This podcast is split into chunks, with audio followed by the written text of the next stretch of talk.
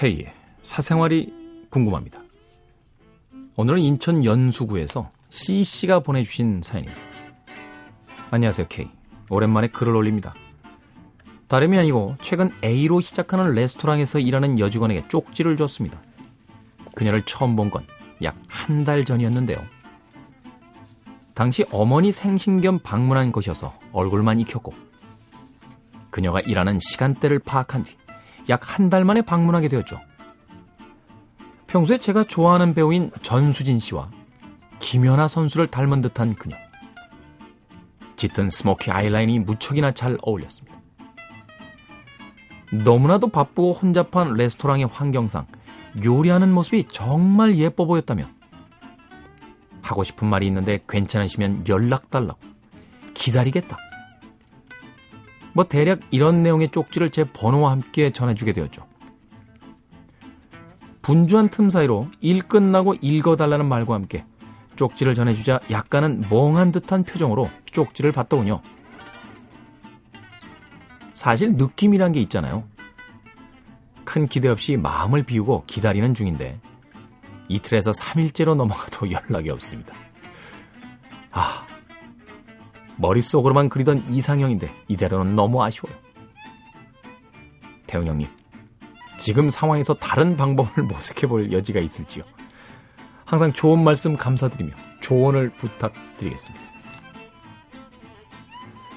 쪽지를 줘놓고 나보고 어쩌라는 거야. 일단은 사람이 좀 촌스럽게 보이잖아요. 요새도 쪽지를 주나요? 그러니까 이게 쪽지를 준다. 참 이게 첫인상 이거 완전히 전문 용어로 그린 건데 이거. 음. 3일째로 넘어가도 연락이 없다. 마음이 없다는 얘기인데.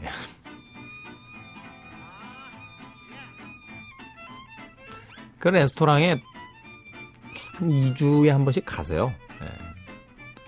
지나치실 때 그냥 슬쩍 웃기만 하시고 네, 더 이상은 이야기하지 마십시오.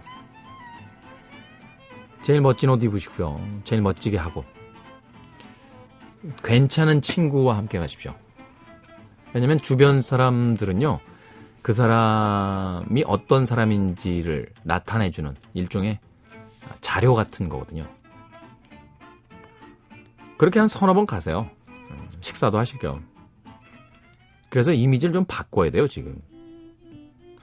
그리고 C씨가 이제 딱 나타나면 그 여자분도 약간 긴장하겠죠. 어, 지난번에 쪽지 줬던 그 남잔데. 오늘 또 와서 괜히 좀 말 걸고 이러는 거 아니야? 그런데 말을 안 거는 거야. 그냥 슬쩍 보고 웃기만 하고.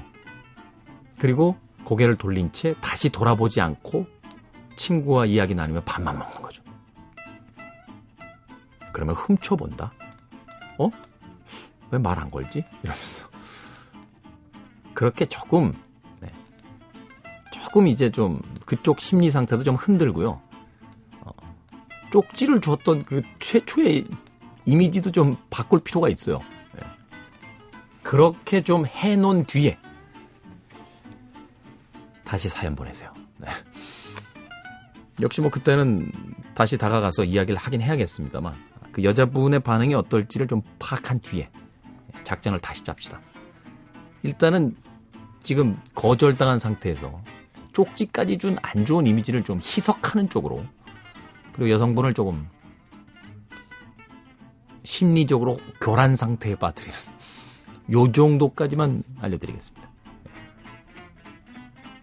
그 뒤에 부분은 나중에 상황 벌어지면